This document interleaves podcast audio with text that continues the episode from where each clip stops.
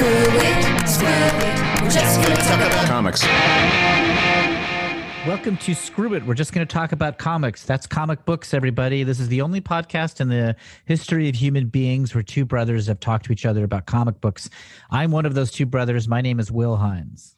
I'm the other brother. My name is Kevin Hines. Uh, we are comedians and comic book fans, and we started this podcast uh, just to talk to each other about comics. Yeah, that's right. And we just accidentally recorded it and then uploaded it, and uh, the rest is history. yeah, And Yeah, it was a it was just a mistake. It was a yeah, I was trying to send you a file. You accidentally edited them together. and that's still how it happens. We only upload episodes when they happen by total mistake. You guys are missing out on a lot of good episodes. Yeah, for every one you hear, there's like 25 that we do not accidentally upload. Mhm, That's right. Um, so we're in the middle of a season of guests where we uh, are contacting our friends and or comics creators to talk to them about comics that they love. And uh, this episode, uh, yeah, Kevin. This one's a big one. I don't know. I'm very excited. That Oh yeah, this this one is, we couldn't believe we got this guest. Uh, we're going to talk to Jeff Smith, creator of Bone. Bone is huge. Uh, it's an amazing comic. If you haven't read Bone, do it. It's it's like uh it's something like uh it's like an Uncle Scrooge comic crossed with Lord of the Rings, crossed with um uh I don't know. need one Who more. knows what? It's just it's I, I know I need one more for the trilogy, but I, Po- I can't. Pogo is usually what's said a lot. Of. Pogo gets brought up a lot, yeah. Um uh, So- but maybe now we should say Neal Adams. Little Neal Adams in there. Yeah, Neal Adams, the uh, the DC artist uh, famous for Batman and Deadman. Because um, we asked Jeff what comic book he wanted to talk about, and he said Batman issue two thirty two by Denny O'Neil and Neal Adams from nineteen seventy one, I think. Yeah. And this is the first appearance of Raish Al Ghul or Raz Al Ghul. And, And, uh, uh, he is into this comic. He was super excited to talk about it. It was really fun. We were so excited to see what a total geek Jeff Smith is for Batman comics. He had ex- very exact memories of reading this for the first time and what he loves about it. And we thought we were just going to do a general discussion of the comic, but Jeff wanted to go pretty much page by page. I think he wanted to go panel by panel if he could have. which which we were so excited to to to do. Um, Kevin and I have been fans of Jeff's uh, since Bone started happening in the mid '90s. Kevin discovered it because his comic book store recommended it to him, and then Kevin recommended it to me, and we were huge fans right away. So Yeah, it's it's one of the comics I give away to people who don't read comics and are interested in uh, trying something because they're being nice to me. They'll say, "All right, give me a comic then," and I'll say, "Okay, how about Bone?" I, Bone seems like to me uh, a good entryway into the world of comics. Uh, I can't wait till my son reads Bone. I think that'll be very exciting for me.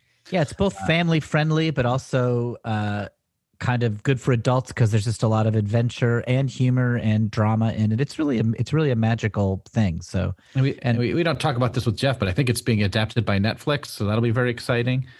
Um, Yeah. so- So to, it's it's one of the big comics in just Kevin and I's sort of, I don't know, like experience of reading comics. So to get to talk to Jeff was a real thrill, and like I said, we love to see what a fan he was of the comics he likes. Yeah, uh, and he in this interview he talks about something upcoming uh, called Tuki, which I think was a web comic he did that he's expanded into a book. Uh, and he says follow him on his Facebook page if you want more information from that launches, which is at uh, the it's the official Jeff Smith page on Facebook. Looks like you can find it with Jeff Smith cartoonist as one word. Might be the way to find that on Yeah, so- Facebook. We're huge fans of Jeff, so if you're listening to this podcast and if for some reason you haven't read Bone, we recommend you do and and be on the lookout for his new new stuff. And um, yeah, really enjoy enjoy this talk because um, uh, you know, Kevin, before I was surprised he picked a Batman comic. Sure. Yeah. I did not expect uh, an action comic. Uh, uh, the ones he suggested were all like gritty realism uh, uh, action books. Yeah, his other And I- choice was a Tarzan comic. Um, yeah, by, by Joe Kubert. Um, uh, yeah, we don't know how to pronounce anybody's name. I don't know so how to pronounce it. I think it's Joe. I'm pretty sure. I think it's um, Joe. Yeah. And yeah, uh, I mean, both great comic artists, like uh, geniuses in the field.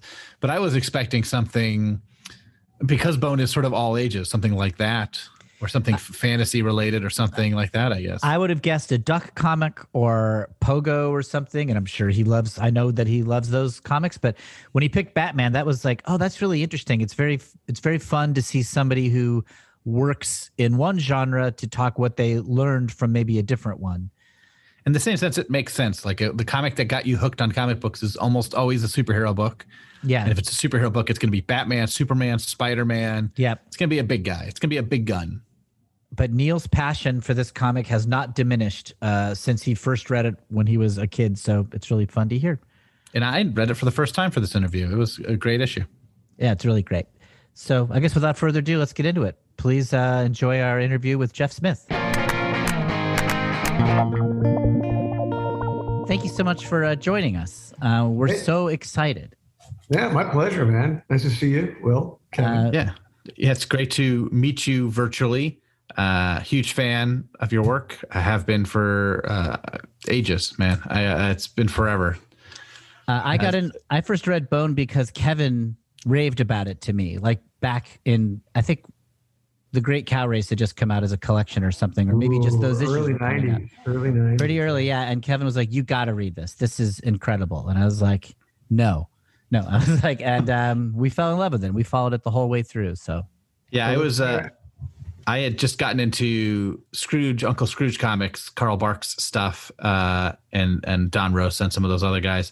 And the comic shop I went to basically gave me, I think it was issue, it was either three or five. He just gave it to me. He's like, I think you'll like this, and I was like, okay. And then I had to come back and be like, all right, I need all the other ones. Uh, let's get started on this. I did like it.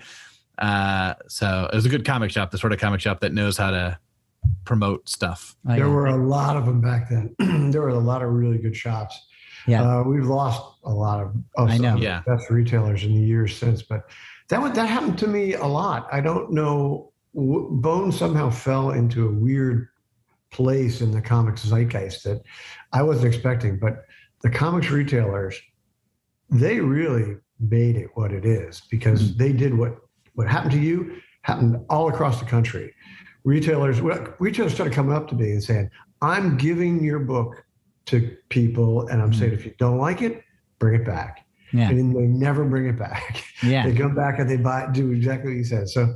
Uh, I got very lucky. I don't know why that happened. Yeah. Maybe they do that a lot when there's a good book. I don't know, but It, It it, didn't happen to me very much. There was very few. He, every once in a while, he would recommend something. It was one of the few things he just sort of tossed at me. Like I showed up to, for my poll list, and he's like, "I'm throwing this in," uh, and that I don't think ever happened. that's Uh, cool. That's great. What store so- was it? It was called Cave Comics in uh, Newtown, Connecticut. Wow. So, um, kind of Yeah, in the middle of nowhere. It was like half an hour from where I lived, but as I learned to drive, I would my my radius for what's a good shop. I could I could go further and further to find a shop I really liked, and that's the one I ended up at.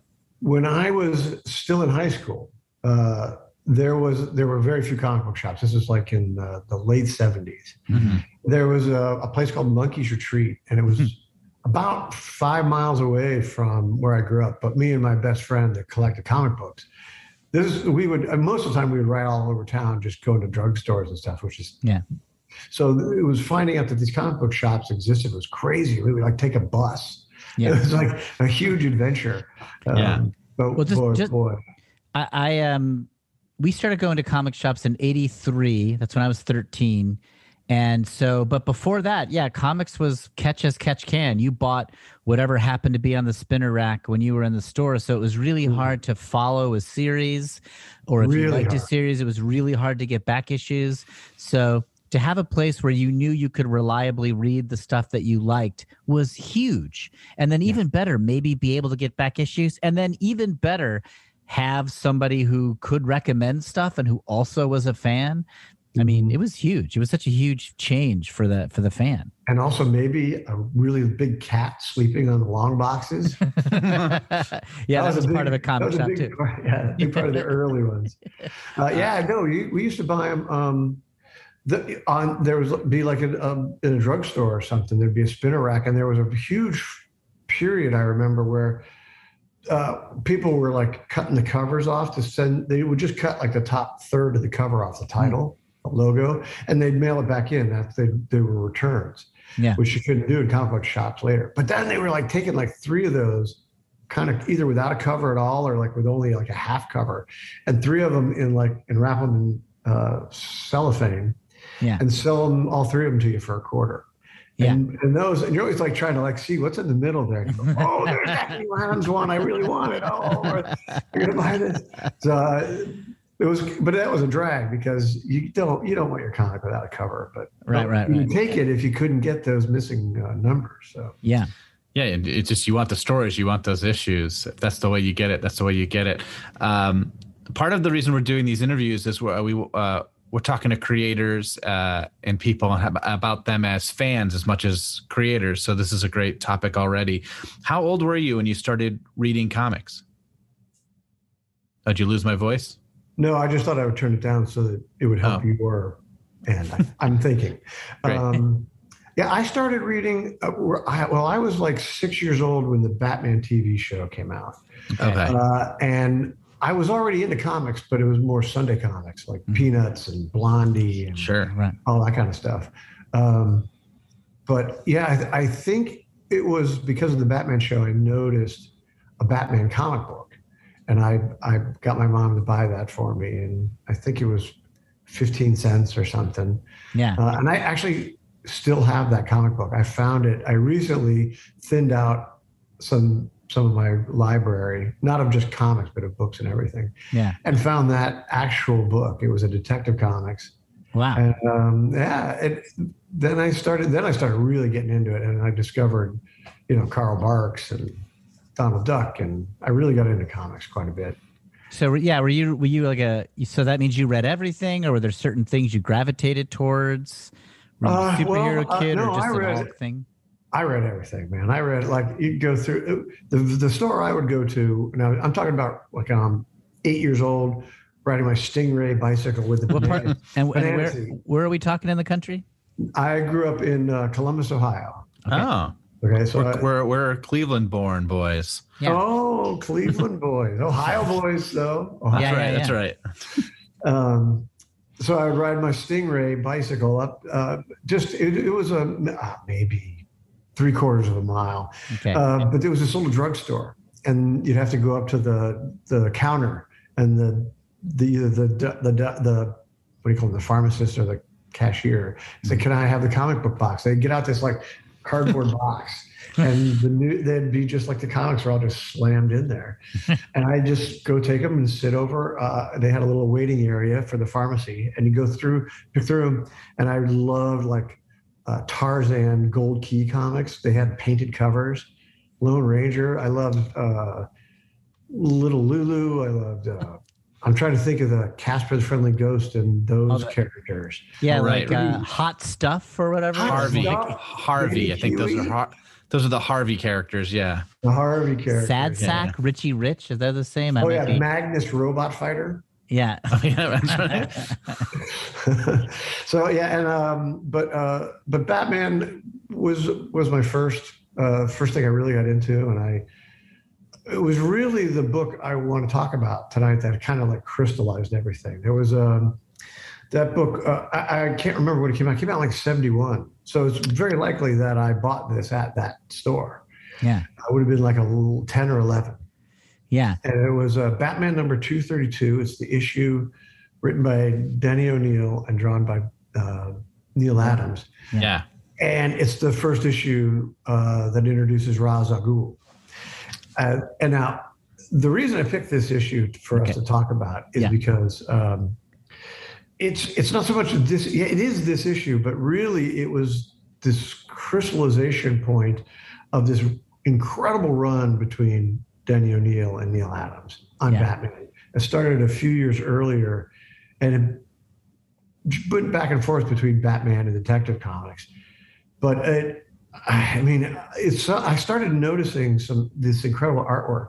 And I Yeah. wasn't really paying attention to the name or anything, but I was looking at the artwork. What is this? Yeah. I don't, you know, the way he was doing cross hatching and Yeah. um, doing some storytelling, but the, it came to a head in 232, Oh, where this was it. yeah. I I looked at the name of the penciler, yeah. I did not. never forgot it. Now, were you already drawing as a kid? Like, were you already like a kid who liked to draw and stuff? Yes, I did, but most of my interest was drawing, you know, Donald Duck and Uncle Scrooge, or uh, Huckleberry Hound, or Woody Woodpecker, or Snoopy. Mhm, mhm. Uh, this is this was when I started to think this this is a new this is real anatomy. This was so different, Now, so different from anything to come before. And I I had seen um, Kirby and his Fantastic Four stuff, and I did like it. I was really I was really taken aback by the thing. yeah, I started to, when, when we were talking earlier. Um, yeah, I mentioned that that one of the first comic books I ever saw. I was at a friend's house in in my neighborhood, and um, I'm thinking this is like 65, 66, okay, and we were playing up in their bedroom, and it was it was there was like the older brother had like a toy box. Yeah.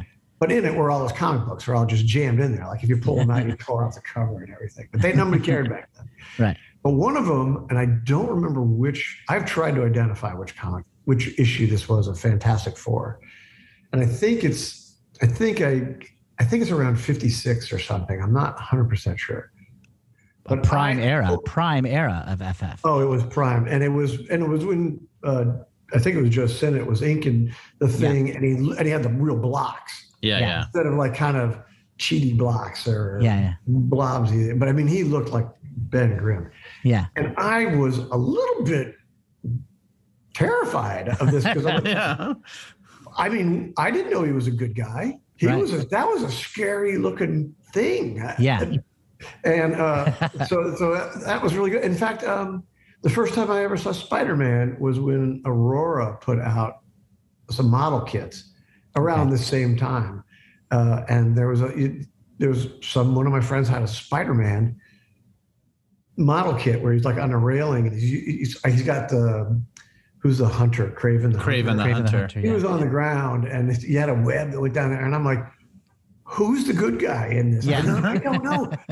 I did not know that those characters, I don't know if anybody realizes how weird it was. Marvel's heroes were really scary and yeah. not, they're not Superman. They're, Yeah. they were they were not traditional for their time. Um. So I, I, I just saw that someone had just posted a photo of that model on some on Twitter or a blog or something because I just saw that. Uh, uh, it's really crazy that you talked about that. Anyway, I just so I know what that looks like. I can picture it in my head perfectly. It's a really weird looking model. Every part of it. oh, yeah. It's a strange, what's happening? They're in a haunted Yeah. house. They're in somebody's house. What's going on? they broke in to have their fight, I guess. I feel like Neal Adams is one of those guys that is just like, you know, one of the giants uh, in terms of just like his artwork is the kind of artwork that the first time you see it, you remember it. Like it's such a distinctive style. There's other like superhero artists, I think that for whatever reason they go they go more unnoticed or something. But some people have this distinctive style that you notice right away. And Neal Adams is, I mean, to me, when I think of comic book Batman, I'm picturing Neal Adams Batman. Huge pointy ears, an infinitely long cape somehow, Yeah. shadowy, you know, noir ish Gotham. Like that's that's what I picture in my head. Yeah, it was, uh, and at the time, it was so radically different from what what what DC was doing normally. I mean, Carmen Infantino had kind of brought it away from the 40s and 50s look, which is that really blocky Mhm. Bob Kane look. But uh, but what else was going on was you know John Romita Sr. uh, and Kirby and Carmen Infantino and a few other people at DC, but nothing, nothing looked like Neal Adams. Yeah. I mean, he would. Um, I'm, I know we're not. Nobody can see us, but you can see me. But he'd do things Yes. like do this. Like, And uh, you're sticking your and hand in the right. All the foreground of the camera. right. Yeah, the knuckles were right. Yeah, I'm, I'm, I'm putting my hand really close to the camera in Yeah, yeah. super forced perspective. But he had all the knuckles right, all the everything, everything was great. And then Dick Giordano was, of course, uh, as important to this team as anything because his inking was fantastic. So yeah, so it wasn't it wasn't just how good he was; it was how shockingly different it was from anything else at the time. And there's more to it than that. There's the he started to do panel to panel progression. I, I don't know if you want to actually kind of go through this issue if you have it We around. do that a little bit. Let's do it. Um, we we often do that with the issues we like. Um, Alright. Yeah. So this is. Um, I'll just say. So we would have talked about this in the intro, but this is Batman issue 232. It's the debut of Raja Ghul. And the the overall story basically is that Robin is kidnapped and then Batman is approached by the then brand new character Raja Ghul to who says that his daughter has also been kidnapped. And so Batman and Raja Ghul team up to go find them. That's that's the arc of the story Yeah. of That's this right. issue. But just starting with the cover, the uh, it's very different from. I I mean, that's a different cover. That's sort of like uh, the the. I heard you guys talking today on one of your podcasts about the the photo montages that Kirby used to do, and you're Sure, like, yeah. this is sort of the similar kind of thing where it's obviously like a, a pencil or a charcoal drawing of some kind of Roz, gigantic in the background with Yeah. Batman and Robin in the foreground, drawn, you know, pen and ink. Uh, Yeah. So that caught my attention right away. Yeah, there's a huge contrast between these like sort of more standard illustration of Batman and Robin and this like chalk background or whatever it is. Like Yeah, it really stands yeah. out. And it's this flushed color too. It would be eye catching on a spinner rack or uh, with stacked with magazines or something like that. So we love this cover, right? Kevin and I often like evaluate the covers of the issues. This is a great cover, right? I do love the I- cover. It gives away that he's the bad guy right away, but Yeah, well, that's true, but you know what? I didn't. I didn't get it. yeah. Well, the fact, the fact that well, I was eleven. But also, But also at this time, the cover was not always exactly accurate to the story. So I think you kind of learned to uh, when I when I actually open this up and read it, it might be a little bit different than what it's portraying. So it's it's uh, it's not a spoiler because it's an unreliable narrator. I mean, It's the cover. Yeah, that is that is completely accurate. and it certainly doesn't fit what happens in the story. There's this dialogue where Ra's just saying, "When I decide Robin must die, he dies." That has Which nothing isn't to do really with the what story. happens here at all. Um, let's Um, get into it. So let's open it up. We go to our page one. I mean, this is already such a beautiful comic, right? Uh, Oh, it's, yeah. it's a great use of blacks and shadows as Robin, uh, the Uh, well, teen and seeing this, this I think is one of the first times Robin's mask didn't go all the way around. This is where this, I believe, is the Oh, wow. it's stuck on the mask. I, I, I'm, I'm, I live in Key West half the year, which is where I'm at right now. So I, I could not go into my. I have, I've almost no comics left except my Batman's, but I couldn't go back and double check this. But my memory is that I'd never seen anything like that. Like his mask was just a stick on or whatever. the domino, yeah. But that's a beautiful. But he didn't even make it black there, where the the flashlights lighted up. That's amazing. And really, I was caught right there, panel two, right at the top. Robin's knee as his he's putting his knee over the windowsill to climb into. Yeah. He's he's sneaking back into his college dorm. right. Robin is sneaking back into the the New York University equivalent, which is Hudson University. Right. uh, sneaking back in his dorm at night. And so the second panel as he's climbing his window. But man, what a first of all, it's a menacing looking shot of Robin. He looks like I thought he was a bad guy at first glance until I saw the little R insignia. exactly. Well, he's, yeah, he's sneaking. He's, He's sneaking. Yeah, doesn't want to get caught by. But that know. drawing right there, of that knee, Yeah. that blew my mind. That blew my little eleven-year-old mind. I had never seen a drawing like that. I love it. I it. mean, nobody even would try to do that. They would just draw like a big round thing with a couple of lines or something. I, that blew my mind. And of course, it, it just goes on and on. The artwork. I'll go crazy every page if we don't get something to go by. Yeah, this this thing about Neal Adams also his artwork is like this is a weird word to say, but it's like pretty. Like uh, the characters are all good looking and real, and and uh, uh, but without losing the dyne then that dynamic nature of what you want from a comic book. It's still explosive. Yeah, they are. Every There's panel of is acting. beautiful. There's Oh, real acting in Neal things. I mean, sometimes it's overacting, but prior to that, you. I mean, I mean Kirby. I wouldn't call what his characters do as acting, except it is, but not There's, really. there's, I there's mean, not as much facial expression in a Kirby. Like uh, in Neal Adams, you're going to see like every three pages somebody's in total anguish. Well, and yeah, when and- somebody and is mildly surprised in a Neal Adams comic, their jaw is completely dropped. This comic book has a ton of that, in. Some of it where he's just like, "Ah, we'll, we'll get to that." And also And I- on the on this page, the contrast between the first two panels are in blue, the blue night sky. Robin is in ink, and then there's there's two guys in his dorm room who are firing guns at him, and the muzzle flares give the panel uh, the And panels are yellow. flashlights. Yeah. Uh, now this, now I, you're looking at the same thing I am, which is for this podcast. I, uh, I had to download it. Um, yeah, we're watching. We're looking at the digital version. Yeah. Uh, this is a digital version. I, and this is I, I do not like the digital versions of Neal Adams stuff. Uh, this is not a bad one. This is actually pretty good, but uh, most of them, most of them are. He's gone back in and recolored it, and they're they obscure the line work. They're, they're horrible, Hmm. uh, and and there's places where you can tell he had to peel uh, like zipatone off or something, and just had tore the paper off and had to redraw it, and it looks terrible. Oh, interesting. Uh, this this is one of the best. This book's fared it pretty well. This, this is better than usual. So Yeah. Anyway, so I just wanted to point out, like, so I, we, we love hearing stuff like that. Like one of one of the another reason we want to talk to people who actually make comics is I feel like your eye is a little bit a little bit different than a casual reader would be in terms of thinking about it in terms of the crafting of the page and so when you're mentioning like Eh. peeling zipatone off and ripping the page, when you say that, I'm like, oh, oh yeah, Yeah. You're an artist. You're places seeing it. where, like, you know, he would Neal would put like a well, sort of like he did with Robin in the first panel here, where the center of his face is in shadow yeah, because he's coming into the dark room. right, Neal would often put um, zipatone down and draw like shadow, you know, edge lines where where to to represent where that light would be. Well, when he colored it, when he insisted on recoloring, uh, he would he was ripping those off, and you know, he lost the face, but he would draw them back in, and they were terrible. Probably probably because it was ripped up paper.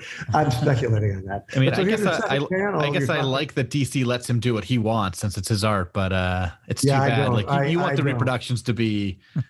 They, You'd be they a feel like they're highlighter. still on newspaper print if that's when they were originally out. Like they should look similar to the original version. If you were in charge, No, Jeff, you'd be like, get away, I- Neal, you're done, you're not touching this. Yeah, Neal, just go ahead and do it, but sell. Just sell me. Well, here's the good thing: I still have the comic book. I could. That's read it. right. Yeah. That's true. Yeah. So we go to the next page, and we're going to cut to Wayne, not Wayne Manor, but Wayne Penthouse. Uh, Bruce Wayne is staying in Gotham City as opposed to his like manor, and he's talking to Alfred. And this is where he finds out that Robin's been kidnapped. Yeah, and I'll just say that just like a year or two earlier, it was a big deal that Robin went off to college, and Batman shut down the Batcave. And there's a very dramatic Neal Adams cover. He didn't draw the issue, but very great. It was an excellent cover. He's coming out of the Batcave, and it's sort of like it, behind you know you, behind him you can see the the Batcave with a penny and uh, stuff that I I had never seen before. But So you're- really what I'm struck by is you are a hardcore fan. You like remember yeah. like this story like as it came out and stuff like Oh that. yes, very much. Oh, I like I said, this was this was this was just the pinnacle issue Yeah. of a run uh, with Adams that yeah. That transformed me. I, Yeah. I mean, it's probably why I'm in comic books, to be Ooh, honest. I love it. But it's, it, but it's not only here goes here, but like just like a, a year later was uh, Ghul comes back, and it's like a, a four issue story arc uh, where Ra's where we, we we learn about the Lazarus pit for the first time. That he lives forever, Uh, basically. Yeah. So I mean, and and the, and that's when uh, Talia, I, they really started their relationship. It's, But it was, but this, but this whole thing was like a. I was obsessed with this, and it was. Ke- I had to ride my bike everywhere to get all these issues. It was really. Kevin was pointing out to Um, me that the animated series adapted this issue and the next. Did they? Uh-huh. Yes, this uh, this issue was the uh, what the animated series did for the first appearance of Ra's al Ghul. Uh, like, because I, I had never read this issue before, and as I'm reading it, I'm like, oh, I know all these story beats. I know this Ubu not letting Batman go first. It all like rang familiar to me, and so I had to look it up right away. And it's they adapted it. I mean, it's not Neal Adams' art style when they adapted, obviously, but But The it story proves that this very is this is a, a seminal issue in the eyes of many fans. Like Yeah. oth- other Well, people were like, "This is a big one." That's why when uh, I wrote or responded to your email, or Kathleen did, I, I put in two choices because I thought maybe somebody would have already talked about this, but I. I know. I love we, we don't get uh, uh, a lot of we get more people are asking for marvel stuff but also the dc stuff is generally more recent that from people we've talked to. Um, i find it very interesting that this stuff jumped around. You said it jumped from like detective comics to batman because as this issue ended i was like oh i wonder what the next issue is. And the next issue is like almost all reprints Uh, the yeah, and, uh, 233. and in fact, that this, I mean, I not have this exactly right, but my memory is that the next Neal Adams book after this was probably a Detective Comics, like 397, and then 400, which was Man Bat. It's So- just crazy to me that as collectors, like you're just like, I, I wonder when this is continued. Because the way this issue ends, I'm like, this goes into the next issue. This will Yeah, immediately no. pick up. No, Yeah. uh, like a year later, it picked up. Uh, my and God. so it just must have been like you're just sitting around waiting for the next. Uh, well, it wasn't like that. In fact, in fact, it was. There's later in this issue, we'll we'll start to see a couple things that I I that click something in my brain. Um, let's well, let's keep going. I'll wait till we get there. Okay. Sure. So On here the we next are. page- yeah. yeah, go ahead. You can describe it. Well, I'm just uh, because we made the dumb dumb decision of doing a podcast on a visual medium, so we like to summarize just enough of the plot that somebody could just kind of know what's going on. So on this, I guess this is the splash page, page two. Bruce find, Bruce has been given a photograph of a kidnapped Robin, and so he realizes he has to go save him. Right. Um, do we want to say anything else on this page, or should we go to? No, page I think we can go to a pretty good clip and slow down where it strikes us. Okay. Yeah. Yeah, Jeff. We'll we'll anything you want to talk about, we'll get to, and otherwise, we'll we'll we'll we'll move. All right. Well, well, on the very next page is the giant penny and the grandfather clock. Yeah. Okay, that that he's going back to Wayne Manor, which he'd abandoned. Yeah. Uh, and so for the first time he's in a couple of years, he's going back to the Batcave, which is, as a reader, that was kind of exciting. Yeah. And all this stuff where the giant penny, although in this digital edition, they actually put a penny in there. That's annoying. It was actually drawn in the first one. Well, Kevin and I are looking at, I think, a scan of the issue. So we're not looking at the digitally retouched one, right, Kevin? oh, are you? Yeah, really? we're, we're not looking at the Neal Adams collection. We're looking Yeah, at a single Kevin and I are looking at reprint. somebody scanned the actual print. So we're looking at a drawn penny. Oh, that's beautiful. That's beautiful. Okay, how where, you got to tell me after we get down here where I can find that. But anyway, but that's but that's but this is a crazy idea. So we're going. So Batman, right before this run, was still pretty much like the one on TV, and then suddenly his cape is more alive. It's more bat-like. It it does things. It flows. Um, we're going back to the Batcave. I mean, it's just kind of reclaiming Batman quite a bit. yeah. Uh, So we see the The- giant Anyway- penny. We see him entering via the grandfather clock hidden entrance to get to the Batcave. Yeah, which I didn't understand that that was the way that really was in the comics when I was reading it at the time. I'm just like, what's going on? This is so cool. And then, uh, and then we can move a little forward. Uh, sure. so, the Yeah. big early surprise is that uh, this guy shows up. Yeah. Raz, uh, you guys are pronouncing it different than I. Maybe Yeah, I don't. I hear both We don't- ways, we don't and know I don't know which it. is the right way. I hear Raish and I hear Raz. I, I I say Raz just because that's how I I, ne- I never heard Yeah. it said out loud. That's how I'm saying it. Um, anyway, so he shows up in the Batcave and has deduced who Batman is, and that idea, I thought, that's what, look, look at that. Batman says, "All right, you got me," and he pulls his head off because it- this is serious. This guy's daughter's kidnapped. Yeah. They got to work together. Yeah, he pulls his There's mask also- off very quickly. Yeah, uh, yeah. He goes pretty. He, he does give in a little easier. It did seem like that to me. Too. Um, But but, he I guess that it's, a, uh, it's an interesting way to establish a new character. Like just right away, he knows who Batman is. Like the, the jig is up right away. It That does make Ra's seem like very formidable. Just like he kind of has the upper hand immediately. Yeah, yeah, I, I agree. It was impressive. And he also says you found out that Bruce Wayne alone bought what the Batman had to have, which is now uh, that's a trope that's in like the movies and stuff, right? Yeah. But that's the first time I'd ever seen that. And then we see Talia for the first time. I do think it's a thing like as comic characters last a long time and new generations of creators take over the title, they start to answer the questions they had like as kids. Like when Bob Kane and and and Bill Finger and whoever are doing the original Batman stories, it's just good guy versus bad guy. We're not going to worry about poking holes in the logic of the mythology because the mythology at that point is a year old, two years old. Who cares? Now here we are in 1971. You know, maybe this is something that like the editor Julius Schwartz said to somebody, "It's like you know somebody would have figured out who Batman is." Like Yeah. if Batman was dri- if Batman was in our world and he's driving around in an electric car going into space, we'd be like, he's got some connection to Elon Musk, right? Because uh, he's, He's using Elon, all Elon Musk. he's using all of Mhm. Musk's stuff. Like Right. Exactly. so, um, you know, well, so as we, go, as we go ahead, uh, we don't need to dwell on too much. Uh, the drawings are all amazing. Uh, he pulls the dust cloth off of some of his old back computers. and the cape's going over the panel border here. Oh, I didn't even notice that. I feel like that's something Yeah. Neal Adams does a lot, where he breaks the panel border all the time. He does. He does. And Arms reach across borders and stuff. and- uh, yeah, sometimes I don't really. I think he goes too far, but Oh, yeah? but um, but but like here, yeah, you're looking at this page. There's strangely different uh, widths of the gutters and that second. yeah, he's not using the uh, the the nine panel or six panel grid. Right, which I like that. And then I I never saw this before. In the middle tier, his back goes Yeah. over in into the previous panel. yes, that's His right.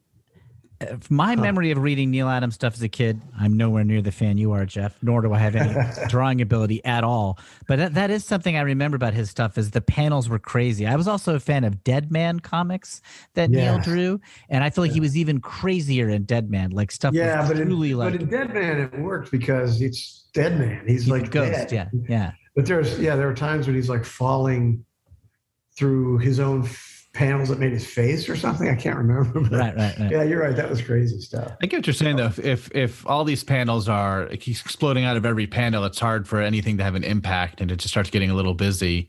Here, it's relatively restrained, and and uh, it's small here and there, and so it just adds to the the flow of the page. Well, and and also uh, what's what's happening here is he's being a detective using his uh, Yeah. Whatever kind of spectrograph, whatever. His bat For- yeah. He's doing like some forensic examination and then That's kind of cool. Love that it. hadn't happened in a while. So okay, so on the next page here, which is Mhm. page six of the comic. Okay, this was a big, big deal. This had a huge impact on me. Oh. This is a this is the, a retelling, almost panel by panel, of Batman's origin story, Right. which we all know by heart now. yeah. But Yeah. this was brand new information to me. This was brand new information, and also Really? Batman. See Batman's face there. I learned later that that was a very. I mean, he was the the Batman number one, where the first time this origin story was told. The first panel is Batman flying in a gyrocopter, Okay. but but that's what his face looks like. He's got that no no blue, just a dive down to a black mask right. and it's pretty much in exactly that same proportion to uh, the story that starts to take place. So like this little image of Batman remembering seems to be an homage or or it's Yeah. a replication of the first time this origin was Yeah, told. That's the- really, cool. really the one above. It's the one, the one in, when Ra's is talking to him. Oh, okay. airplane. Yeah. So just to tell then our that's just a readers, like close-up. Batman and Ra's are on a plane flying to where they think Talia and Robin are being kidnapped. yeah. so, yeah, clearly Batman- a private jet, probably a Wayne Wayne jet. And uh, it could be Ra's is also super I think rich, I think right? I think yeah, Yeah, I think he's funding this expedition. Yeah, I think you're right. I think you're right. Um, just and also as a 50 year old man, I'm glad to see a, a super villain with a nice receding hairline. I like when I like when our villains are nice. representing the older generation. You know, we we too can be fearsome and evil. Um, so we get into a flashback of Batman's origin. So you, as a kid, this is when you learned Batman's origin. yeah. I mean, it's not like his origin was on the TV show. The '66 TV show is not Yeah. going to get No, into the it- death of his actually parents. mentioned it- they mentioned it once, just that his parents were murdered. Bruce Wayne's Ah. parents. Oh wow, Not, they don't show anything or explain anything. yeah, it's, that's not the show for it. No, no. Um, but anyway, so yeah, so this is a retelling of it. Uh, it's very. Some of the images are very close to what were in the original one. Like uh, it kind of. If you go to the next page, um, we're we're now. Oh, the premise here of him telling the rethinking the origin is that what was it? Uh, I, I think Just that he's trained himself to to not be emotional, to take his crime fighting job seriously. yeah, it's a so pretty he's just- slim. It's a pretty slim reason to remember this origin, but I think they one to get it in there. It's nice to I have it. agree. I agree. But it's it was just one more beautiful thing packed into this great, Yeah. great issue. So here, we- so we're seeing, uh, you know, he he's a child. He grows up. He learns science. He's there's pictures of him in a lab with a test tube. Yeah. and then uh, equally long, equally brutal hours in the gym, training, developing every conceivable sort of skill. Look at that drawing, man. I was like, man, I've never, I've never seen a drawing like that in a comic book. You're talking It's about drawing Bruce, a- Bruce Wayne with the powerlifting, the barbell yes, or. Bruce Wayne uh, on the profile power lift. I'm like, wow. I, he actually understands how like back muscles work. I think you know, and I, as I'm an amateur, Kevin does some drawing actually, but I, I I don't do any. But I'll say that I do notice like how some artists seem to, when they're drawing, they kind of find excuses to do like anatomical like challenges. Like they Yeah. look, they they draw something on purpose to. I don't either to show off or because they like the challenge of can I draw this? I feel like Ditko would do that a lot with Spider-Man acrobatics that he would try to well what would a man's body really look like if they were doing you know this crazy flip off of a flagpole in a building or something like that. I'm not just going to stretch and cheat and do it because I'm allowed to. I'm going to all right what what would a human body look like? Of course I don't know if that's what these guys are actually saying, but as a reader I definitely notice when stuff is like anatomically like I don't know, real looking. yeah. Um, Well, okay. Well, let's go on Yeah. because um, he he segs into uh, the origin of Robin too. Now that Yes. kind of makes sense because he's worried about Robin. Yeah, Yeah. that that origin makes a little more sense. Yeah. Um, and then we land. And all of a sudden, we're in a James Bond movie. We're in Cairo or something. I don't know where, where are we? Cal- it says, oh, we're in India. We're in Calcutta. yeah. Um, yeah, this story is uh, makes uh, ba- uh, plays up the world trotting side of Batman, which is such a weird side of him.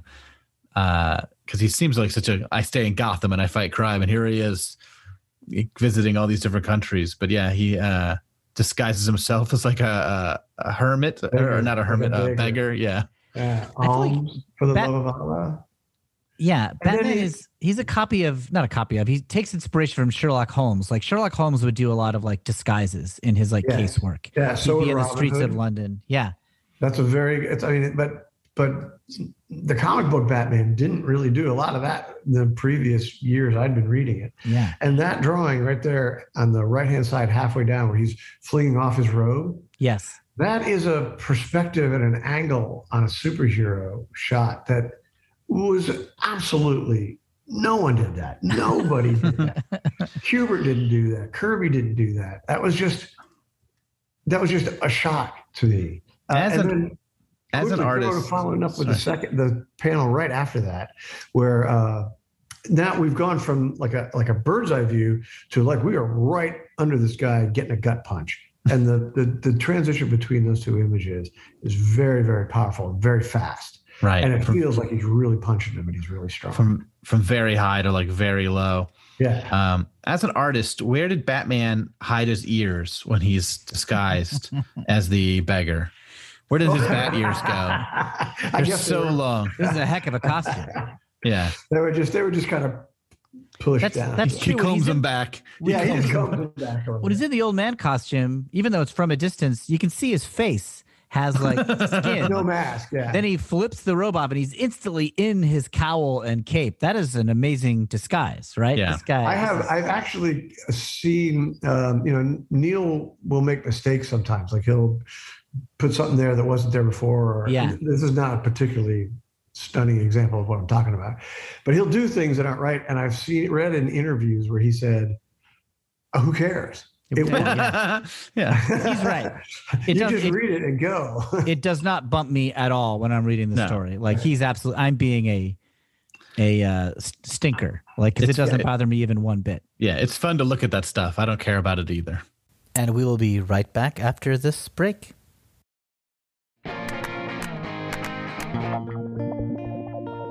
Hey, it's us again, your hosts, Kevin and Will Hines, and we want to hear from you. That's right. You can email us at screwitspidey at gmail.com. You can tweet at us at screwitcomics. We also have an Instagram account where we post images from the comics that we talk about, and that's screwitcomics on Instagram. That's three different ways to connect with us. Tell us your thoughts about the issues we're talking about, or the format of the show, or our life choices that have led us to this point. Reach out and tell us anything, honestly, and we might talk about it on a future episode of this podcast. Thanks for listening to Screw It. We're just going to talk about comics from Campfire Media. This next page where Batman's got the thug and he's like got you know he's grabbing him by his collar and hoisting him up to his face. What a- I think that's such a beautiful drawing. Again, this crazy forced perspective where we were so much closer to his foot, and his foot again. There's no panel border here, so we're he's he just got rid of that that border line. Yeah. and his right he so he's holding the guy up against the wall with, his, his left, left hand with his right arm is pun- is cocked back to punch him or to threaten to punch him while he's asking him look at the bat shapes on his arm nobody did that either you just cheated him wherever whichever way his arm was facing Yeah. you just drew his thing sticking out from the side Right, those Yeah. like little. he uh, drew them right where they go and they're casting a shadow Yeah. fuck me. That guy, I, I mean, he was just crazy. He was so good. He, I mean, he knew he knew how what the arm, muscles in the forearm looked like accurately, Yeah. and he was he never cheated on shadows. So like, yeah, like the guy who's he's held holding up against the wall is you know is holding his is holding Batman's wrist, you know, trying to breathe probably. Uh, but look at he drew the shadows of that guy's arm. That's very hard to do. That's very difficult. Yeah. Uh, uh, the Alright. lighting, the lighting is I- incredible. the The use of the ground is like the gutter, the comic gutter is really cool. As you said, like there's no real gutter because it's sort of a panelist thing, but the ground sort of becomes one by de facto, and he's like standing in it. It's really cool. I remember somebody, Jamie Hernandez, the the illustrator of Love and Rockets comics, or Jaime Hernandez, I guess is, is how his name is pronounced. I heard I read an interview with him where he was raving about Steve Ditko, and he talked about that Ditko always minded the folds in the clothes. That like if mm. somebody had like baggy pants or tight something, that he always sort of made those realistic. And I think Neal's doing that too. Like in this next panel where is it Ubu, the the bodyguard Oh, of Ra's al yeah. Ghul? He's got Yeah. kind of like flowing. Uh, He's got, sort he's of, got his parachute. cha- yeah, he's got his pants on. parachute pants on, but there seem to be sort of meticulously drawn folds in them. Not not like busy or whatever, but just kind of like accurate. And it and no, it he's just- no. Look at look at the panel we were just looking at with the guy up against the wall. Look at the wrinkles around his pant leg, knees. Yeah. incredible. Yeah. yeah. I mean, he's he's always the capes always look believable. Like Ra's al Ghul's, where Batman's like stepping over like a uh, the sewer or something. Yeah. Yeah. the Batman's capes cape, flow. Batman's cape is is a is like a bat is alive like a bat w- Yeah. wing or something. But look, Ra's is, is a very realistic cape hanging Yeah. down there. Um, it's not art related, but this plan that Batman had makes no sense to me. he was he it was a long shot that I'd attract someone who had the information. Fortunately, it paid off. Fortunately, he just walked around begging for money until someone attacked him, and then asked that guy for Yeah. information and got it. That's Yeah. a and he's in Calcutta. That's a big city. He's not walking Yeah. around like a little town where there's like five toughs. He's in a city of millions of people, and his first guy is right on the money. He's got the info. He- Hey, he's well, Batman. no, no, no, maybe he's been doing this for a few days. We don't Yeah, we might not have seen, we might not have saw the they cut- they cut out the uh the missed attempts. What's funny? What's funny though is that Denny O'Neil decided to acknowledge that that was lame. that was a long shot. Yeah, when writers have to do that in speech balloons, they feel like this is such a big leap. I have to cover it in the dialogue. But he says, fortunately, it paid off. Yeah, we can we can move on. All right, let's let's move on too. So they go into um, they go they go to wherever they were sent to, and they go Yeah. inside.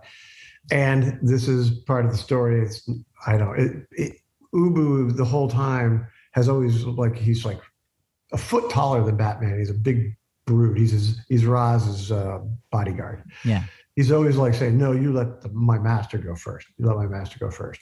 Well, this time Batman goes in first. Oh, they don't really talk about it.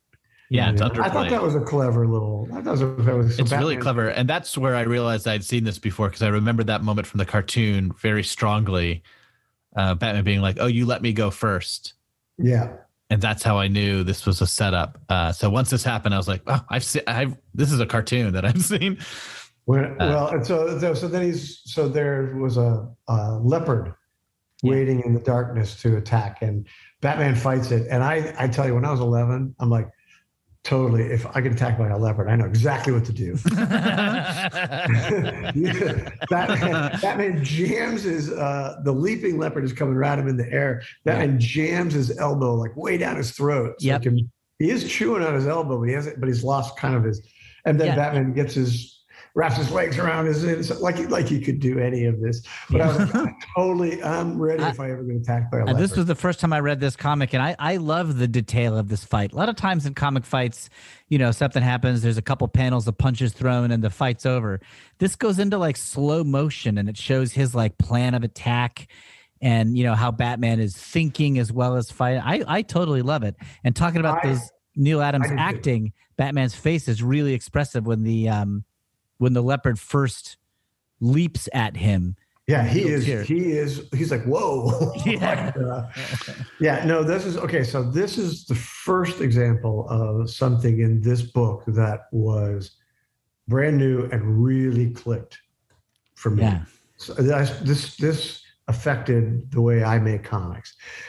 The way you said it was almost like, let's see this fight. Slow let's motion, it play out in the right ratio of panels that we Yeah. should see. Because usually it's just, you know, bam, Yeah. pop, pow. Even in any comic, not just Batman. Yeah. Uh, a fight is just a quick fight with how many panels, and nobody's in the same position. But this this f- followed it through, and you really did follow it.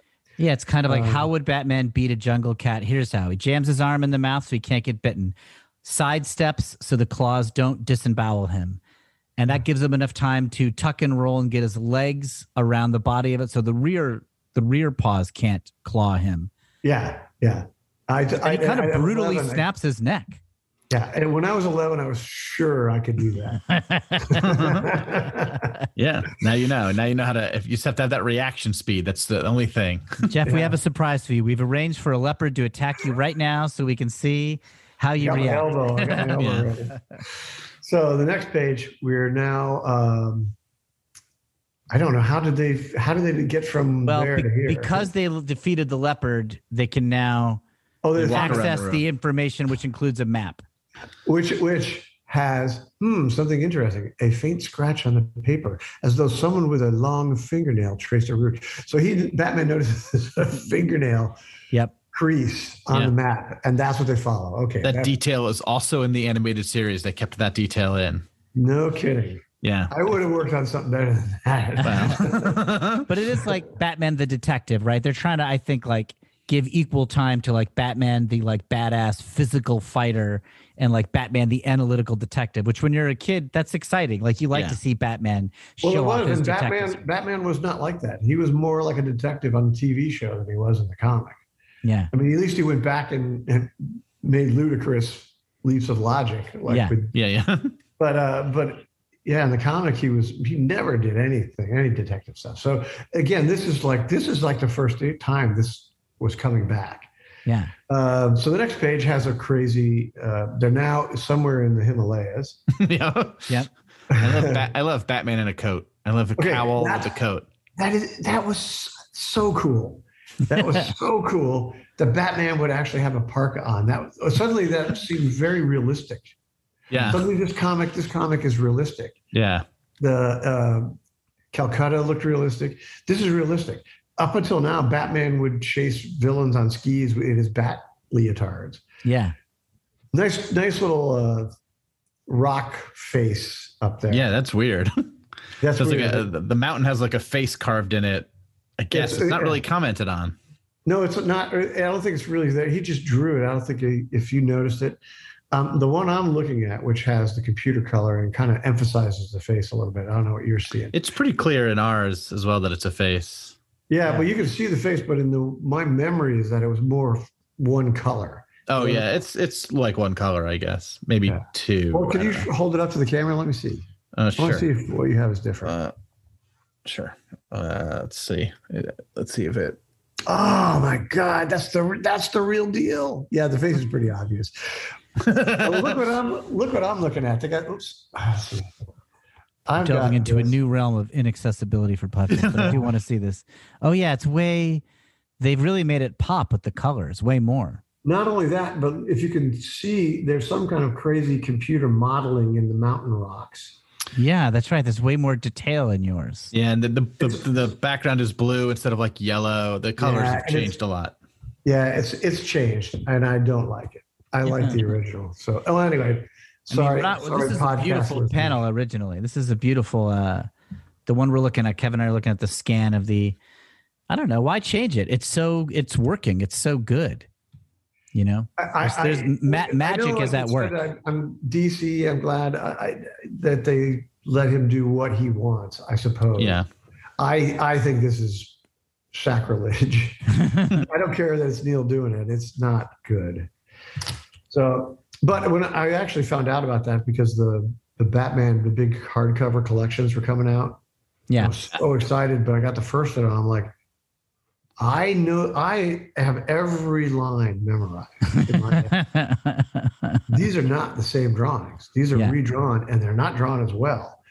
And I asked uh, the editor in chief at the time was uh, Mike Carlin, and he's Yeah. who I was working with on Shazam. And he was just like, "Well, that's what Neal wants to do, and if that's what Neal wants to do, that's what." Neal Yeah. wants to do." yeah. They're his. They're I- his. Uh, they're collected with his name on the cover, so I guess you want him to be happy. Yeah, I'm just sad that he did it, but I still worship the ground he walks on. I sort of think the Uh, nice thing about this stuff is that, like, uh, I think about this with like uh, Lucas movies and things like that. When uh, people are like, "Oh, I don't like the new versions of this, and I don't like this changes." The originals will come back at some point. Who knows when it'll be? But at some point, someone will do these faithful reprints. Uh, just because Can, there'll be a can we geek out? Can we geek out on Yeah. Star Wars for one second? Sure. Yes. So I, I, the most of the changes that he made in those new editions, the special editions, whatever he calls them, didn't didn't bother me, Okay. except for in the very beginning of the first movie, Hmm.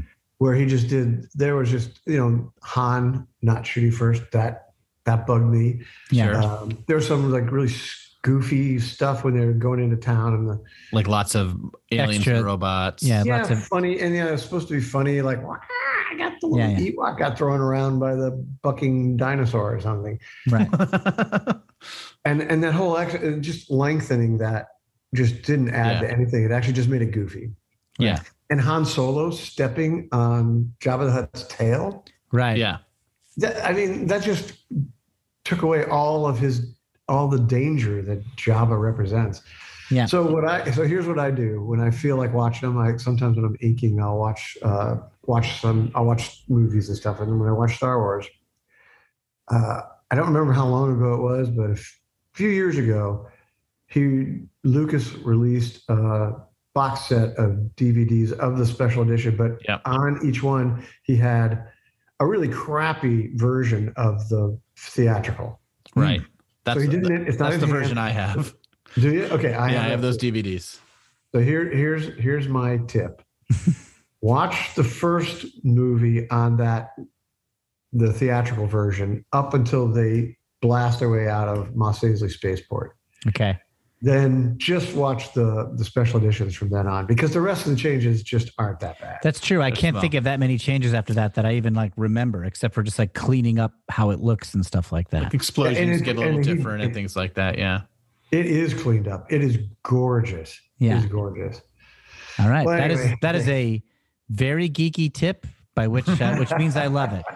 So that that is specific. But I think I also agree with you. you. You've sold me on it. You've sold me I, on it. I got rid of a lot of my DVDs and I had to hold on to those because I was like, oh, there's no other way to watch these original Yeah. uh, cuts of the Star Wars movies. So I had to Let's, keep let's those get back to Batman. So Okay, he and back to Raza cool. Cool. and Let's get back are- to something cool. Yeah, so we're back cool. to Batman, and uh, yeah, let's get back to something less geeky. So, So now we have Batman uh, leading the the their little team of three up. Uh, they somehow they got themselves right to where they found some. Uh, what are those?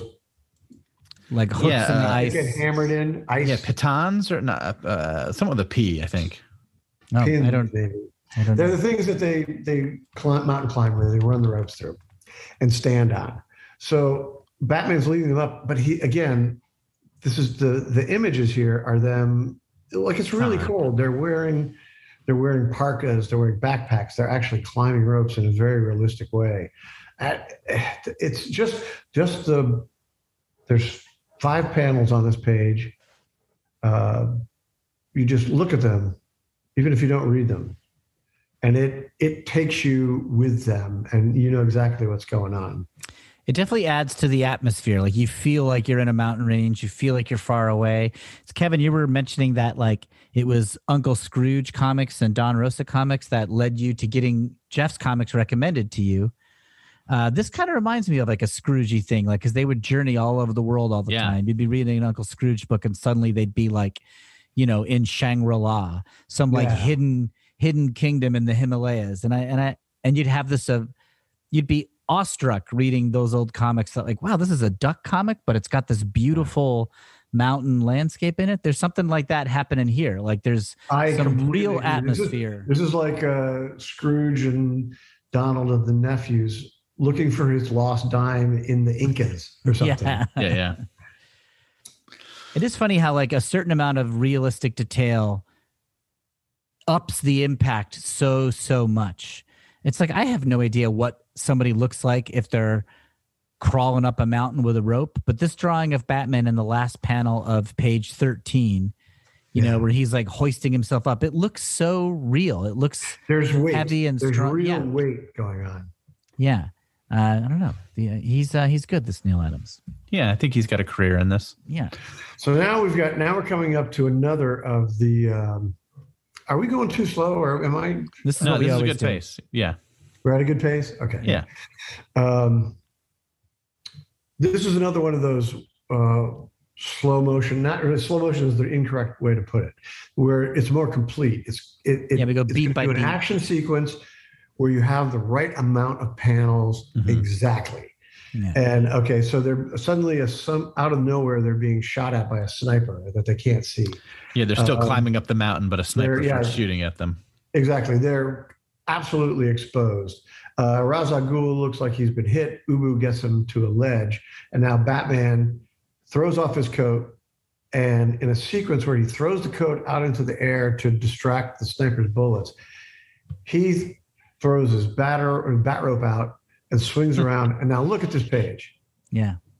Okay, this this is brand spanking new, man. Nobody was doing this. No, no, nobody. That that it, it for even the top tier here. If you look at this, the storytelling involved is, I mean, he Danny has has written like a little um, exposition box here saying across the chill chasm he flings himself a final desperate attempt to reach the steep slope 15 feet away a murderer in front and yawning doom below you don't need that at all Yeah. because those three panels show it. And this is an interesting thing that I definitely do, Hmm. and I had never seen before. There's a camera move, so to speak, Yeah. here. Batman leaps out, and the cliff, the cliff face, if you see in the background, is that's one cliff face. So the so the viewer's eye or the camera follows Batman around and across, and and the gun is also trying to follow Batman, but he can't keep up. That is a level of storytelling that I'm telling you was brand new the day this comic book. So came am I? Yeah, the background is continuous. Like the background is all connected. Yeah. And they've broken it into three panels just to show Batman moving across the background. Yeah, and that doesn't it wouldn't necessarily always work, but like, yeah, pretend that the first panel was the only panel and take away the gutters. You would have Batman swinging and you would see the cliff and the snowbank he's heading toward Right. and the gun. But instead, we, the reader, we're tricked into uh, our, our heartbeat goes up. We, we, Mhm. we're with him, we're swinging and with the speed, and the gun's following him, and he hides in that uh, snowbank. That is, that is, that was Yeah. very, very innovative. It's also a place where these strict panels really work in his favor because the first panel, nothing breaks out of it. The second panel, Right. just his toes break out of it into the next panel, but his cape stays contained. So it leads you to that third panel really nicely. Ah, There's not it- much yeah. breaking at all. That's I, I- damn. I never noticed that foot before. Good job, good eye. But you're right. That foot takes you right to his path, uh, his trajectory. I, I love these like I love uh, when artists have these like uh, triptychs. Uh, is how somebody once referred to them, and now I use it all the time. Uh, of like three panels where it's like one image in the background. Like happen, you see it now. People do this stuff a lot. It just looks so cool to me. It really simulates that motion, like you said, of time. Yeah, it, and again, the rest of the page is also. Uh, I mean, if, I mean, if I was going to pick a Rosetta Stone uh, for me personally, like what my kind, what I, how I tell stories, this page is the Rosetta Stone. Oh, I love it. You've got you. So here comes the bad guy looking for him. He's come, walks up to the obviously the hole where Batman went in, but he doesn't see Batman. And he so he, eh, when he's when he turns to look away, Batman reemerges and pulls the guy down, and it's every moment exactly that, that you need. It's every moment that you need is right there, and it's all silent, and and it's not all like completely like one second after the other because look on the bottom row. Batman pulls the guy down, punches him, but we don't. Buy, he doesn't bother showing us, you know, climbing up out Climbing of out of the snow, snow yeah. and stepping over the guy. He just jumps to that. That so was- yeah, it's that it's not totally slow motion. It's just judiciously picking what moments give this real weight, but also do it as quickly as poss- as economically as possible for the story. Yes, just, just use the stuff you need. Yeah. It's so dramatic when, you know, especially superhero comics post Stan Lee, maybe always. Tons of text, tons of dialogue, and then you come across a page like this where there's just not many words at all and it looks so uh, confident. Uh, it, it gives it I don't know. You you the reader are told this is important, like pay attention. Yeah, that's Uh, it's really right. fun. That's exactly right. Yeah. All right, we can speed up a little bit here. Yeah. Uh, I've geeked out enough. Um, so We the next it. page was beautiful at the top. You know, you got Batman walking away in the snow, but as a beautiful drawing of a man wearing a cape and a bat cape. Uh, also, that drawing of Batman, the next panel uh, where we're close The up of his profile? face. Nice, good choice to zoom in because he's thinking. Yeah. So we're- let's zoom in on his he- face. Uh, the story continues where a helicopter flies overhead, and he says, "I can guess who the passengers are," meaning he's guessed that Yeah. Ra's al Ghul. He's ahead of us now. He knows what's up. and, and the haven't caption box makes the caption box makes sure you know that because it says the Batman acts as though he is the case cracked. Hmm.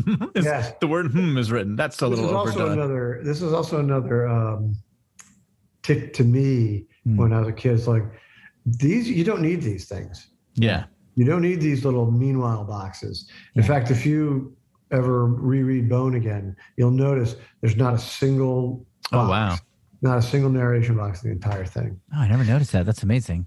Um, N- Frank Miller did a very interesting thing with Dark Knight Returns when he would use the narration box, but it was narration. It was actually narration of the characters, his inner monologue.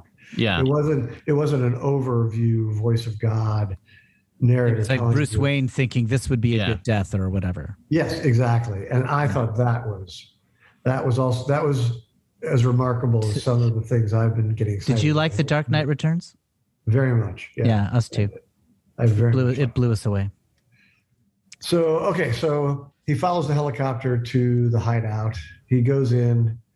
Um, everybody's kind of been waiting on him, obviously. Yeah. Uh, but now Batman has the whole game sussed, so he's not playing anymore.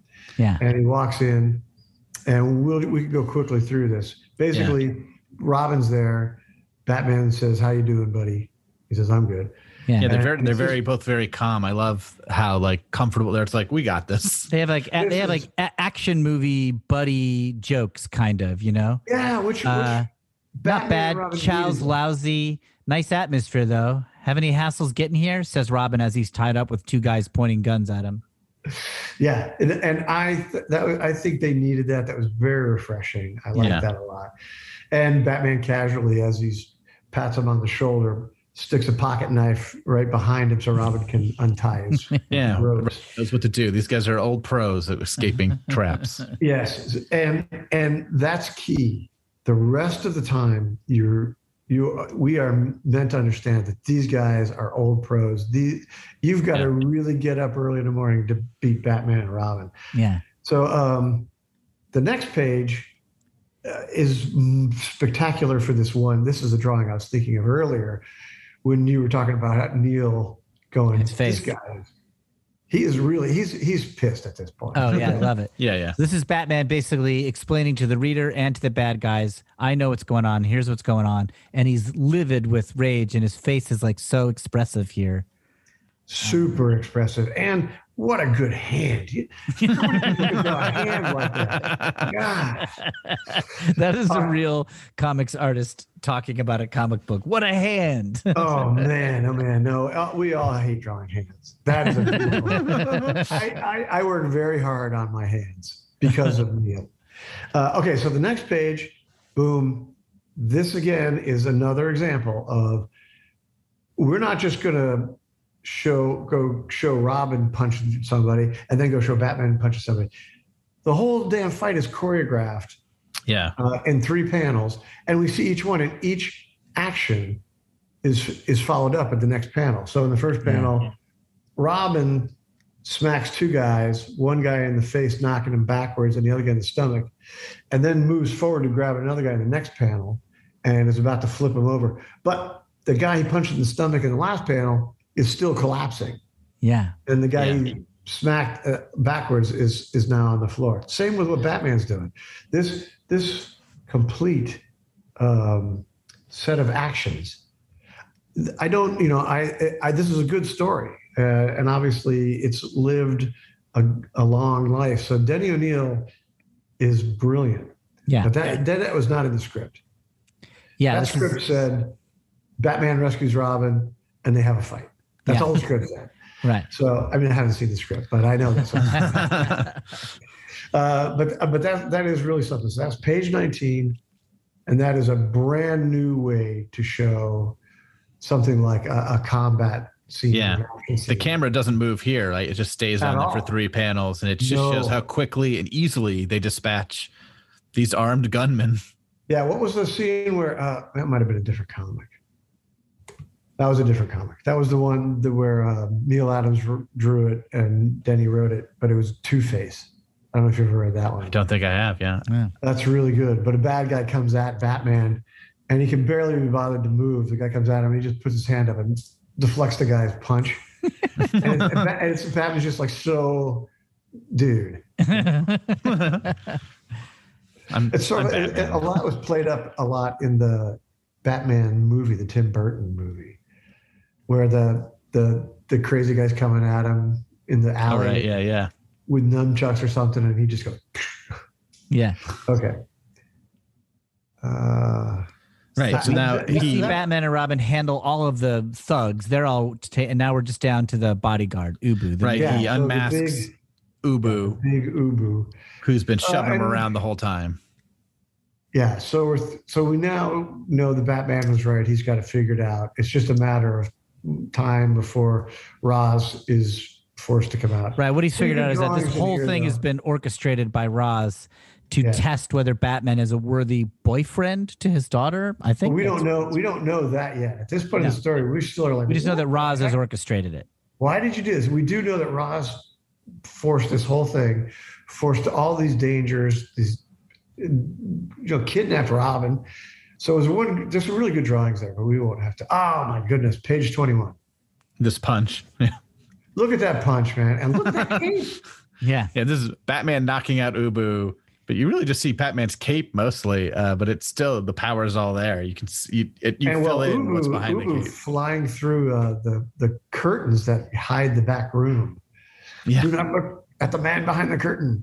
but th- that look at those wings. It's a bat wings. Yeah. He drew bat wings for a cape, and it's just awesome. But when the but when that curtain is down, then we see Ra's is exposed, and his daughter, who was also kidnapped, is there.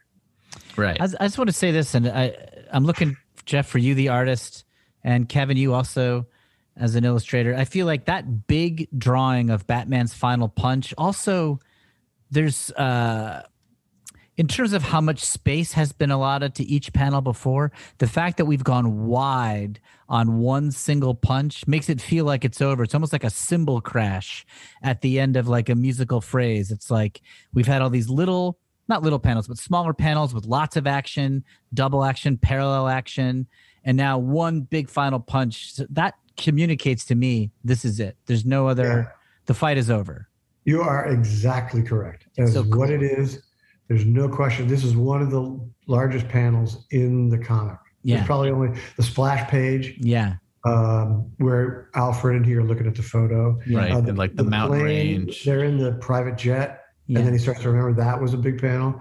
And there's one more big panel coming. Establishing. Oh yeah. Okay. Let's go. Yeah, that was a rhythm thing. So these are so these are big panels. They're not as big as that one, but those are big panels. We got uh, uh, Neal. Uh, so now this is the reveal of uh, why Ra's did all of this. It's because his daughter Talia is in love with him, and he wanted to make sure that Batman Bruce Wayne was worthy of his daughter. and, being a son-in-law, taking yeah, over the, son-in-law. the Al uh, Ghul empire. And then Neal Adams can, boy, he can draw. Oh, he can draw women. And then the the kiss. That was actually a, a kind of a, an amazing thing. It doesn't seem like such a big deal when I look back on it, but I do remember when I was a kid. You know, someone kissing Batman in a lustful way. Yeah. That was that was It's wild. adult. That was really good. Yeah. As I was saying, like this issue ends with her kissing Batman, him looking shocked. Ra's al Ghul saying, "You're a worthy son-in-law." I was like, I got to read the next issue right now. And the next Yeah, issue no. is like all reprints. It's like, oh, so this is not continued. I don't. no, it wasn't continued for a year, and it was in. This was what number was this? Two. This is two thirty-two. 32, I think something like 237 start or somewhere around there. I can't remember, Yeah, I don't know. but uh, somewhere around there started a, a, a four issue story arc uh, where I forget what the premise was, but it was So basically Lazarus. It expands the Ra's sequel. mythology. Yeah. Yeah. Yeah, Ah, But it's just cool. it's just it's very interesting that this like the amazing story comes and then it's sort of like it's like that's the where it's over. It's over. We're out of pages. this is it. yeah, yeah, it's pretty amazing. 1971. Yeah. Yeah. Uh, I am so. Im- cents. It, I'm so it impressed seems at ahead of its time. these. I'm sorry, what? I'm so impressed said at it- your oh. memories of it. You go ahead, Kev.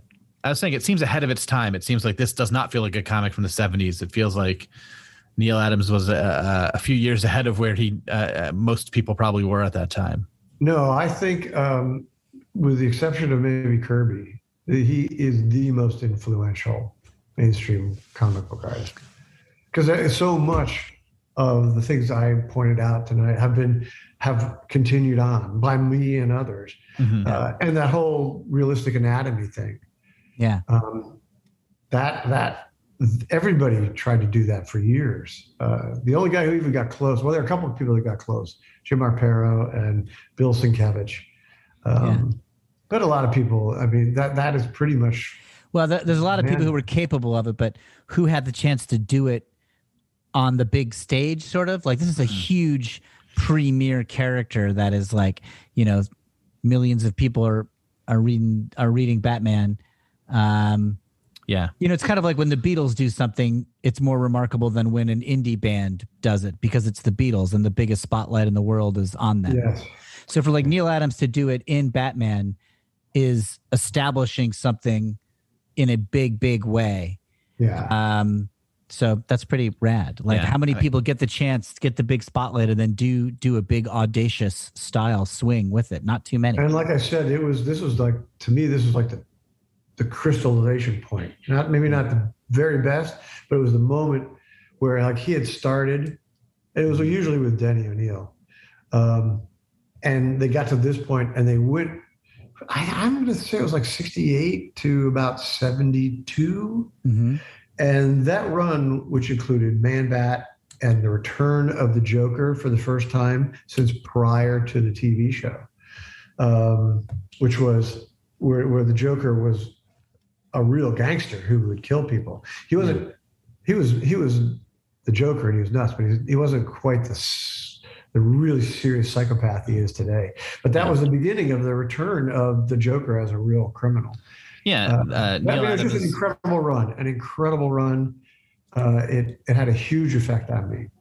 I think this is why Denny O'Neil was uh, like the steward of Batman for so long. It's like he and these great artists took Batman out of that sort of campy after effect of the the 66 show and kind of brought it back to like being uh, it sounds silly to say but like for adults you know for like for like this is not no longer just silly this is serious stuff again Yeah. it's still fun but it's we're, we're not laughing at it we're we're we're Yeah. thrilled by it Well, I'll just say, um, uh, uh, from a strictly comic book perspective, the TV show wasn't what made Batman silly. It was the comics.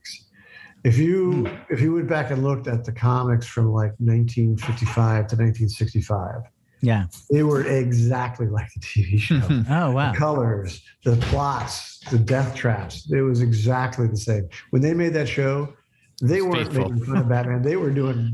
dead on eh, recreations of the comics. Oh weird. But but but your point is correct. Uh, mm, Danny O'Neil and Neal Adams wanted to take it back to the comic book roots of like the early 40s, Mhm. Yeah. where he was a creature of the night, and and they did it spectacularly. yeah i mean it would be hard to deny an issue like this and not say well this is the way we have to go you can't go back after this Well, thank you guys. I Jeff, thanks so appreciate much you for letting me, uh, geek out on this issue. My favorite. it's a issue. it's a thrill. This is exactly what we would dreamed of. Is like a someone who's created books we love, talking about the books they love. This is a this is perfect. It's, it's really fun watching someone like you who's just like a, a master of comic books, kind of like acting like a kid about a comic book at the same time. It's it's very it's a it's an interesting dynamic that I think is just fascinating. It's like you can't that's why you make comics is because you have that passion and it's so fun to see. Maybe a little bit of a surprise too, because when I read Bone,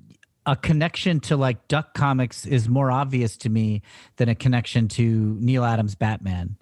Mm, Um, sure. you know, Uh, the, well, uh, the, wanderlust of Fone Bone the sort of the the landscapes the the lushness of the world of course the cartoonishness of the main characters.